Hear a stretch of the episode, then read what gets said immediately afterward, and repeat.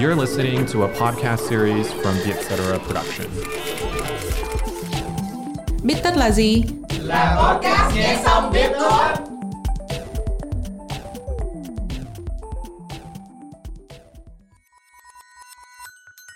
Bích tất tâm lý là nơi chúng mình biến những nghiên cứu hắc não thành kiến thức dễ tiêu.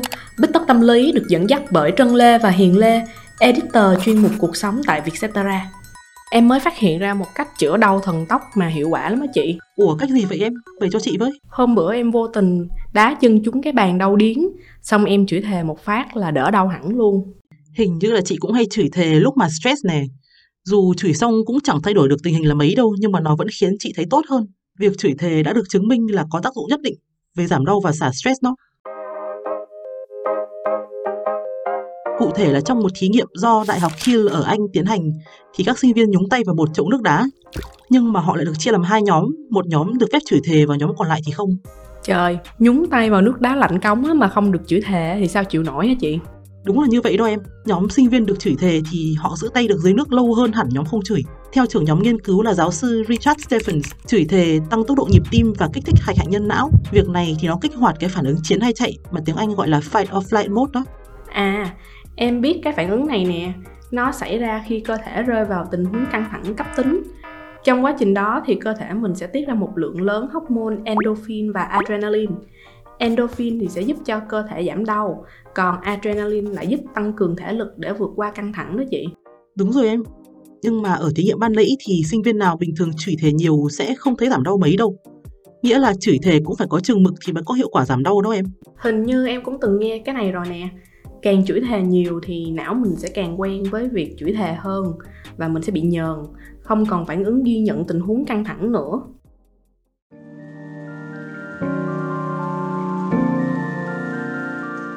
Theo chị tìm hiểu thì chửi thề còn hoạt động như một cái cơ chế đối phó với cảm xúc của cơ thể khi gặp khó khăn nữa. Đặc biệt là trong những cái tình huống mà ta ít hoặc là không kiểm soát được.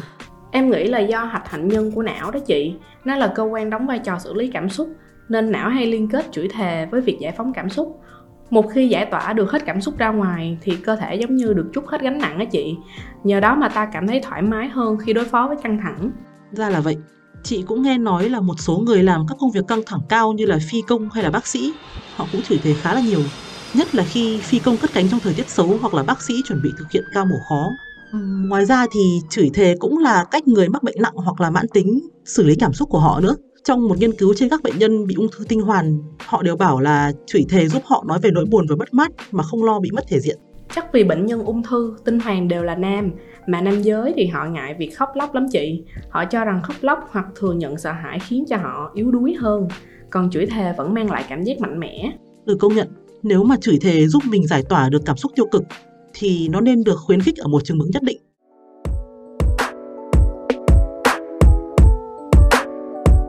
Và một nguyên nhân nữa khiến ta thoải mái khi chửi thề là vì nó mang lại cảm giác tin tưởng và thân thuộc đó em. Cái này đã có nghiên cứu của Đại học Victoria ở New Zealand chứng minh rồi á. Họ vào một nhà máy quan sát thì thấy là các công nhân cùng tổ thường dùng từ ngữ chửi thề khi mà trò chuyện với nhau, trong khi mà nói chuyện với các tổ khác thì họ lại ít dùng những từ chửi thề đấy hơn. Việc chửi thề dường như là cách để thể hiện sự đoàn kết, tin tưởng và làm giảm khoảng cách quyền lực giữa các thành viên trong tổ. Cái này là do con người hình thành hai bản sắc khác nhau khi nói chuyện với người lạ và người quen đó chị. Với người quen thì chúng ta thường thoải mái, suồng xả hơn trong lối nói chuyện. Ngoài ra ngôn ngữ chửi thề cũng dễ nhớ, gây hứng thú và gợi nhiều ý tứ hơn. Thế nên ở bên người mà mình tin tưởng thì bản sắc thật của ta thiên vị việc chửi thề hơn hẳn. Vậy nghĩa là mình phải thân với ai ở một mức độ nhất định thì mới dùng ngôn ngữ chửi thề được với người ta nhỉ? Dạ đúng rồi chị. Em thấy cái này khá đúng với đám bạn thân của em nè. Lúc mới quen nhau thì cũng để ý lời ăn tiếng nói lắm. Nhưng càng thân thì càng lầy, càng chửi thề với nhau nhiều hơn.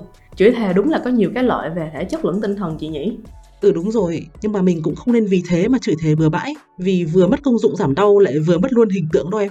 Cảm ơn các bạn đã lắng nghe podcast Bích Tất Tâm Lý. Nếu bạn có một câu chuyện nào liên quan đến cảm giác thoải mái khi chửi thề, hãy chia sẻ với chúng mình nhé. Hẹn gặp lại các bạn vào podcast tuần sau.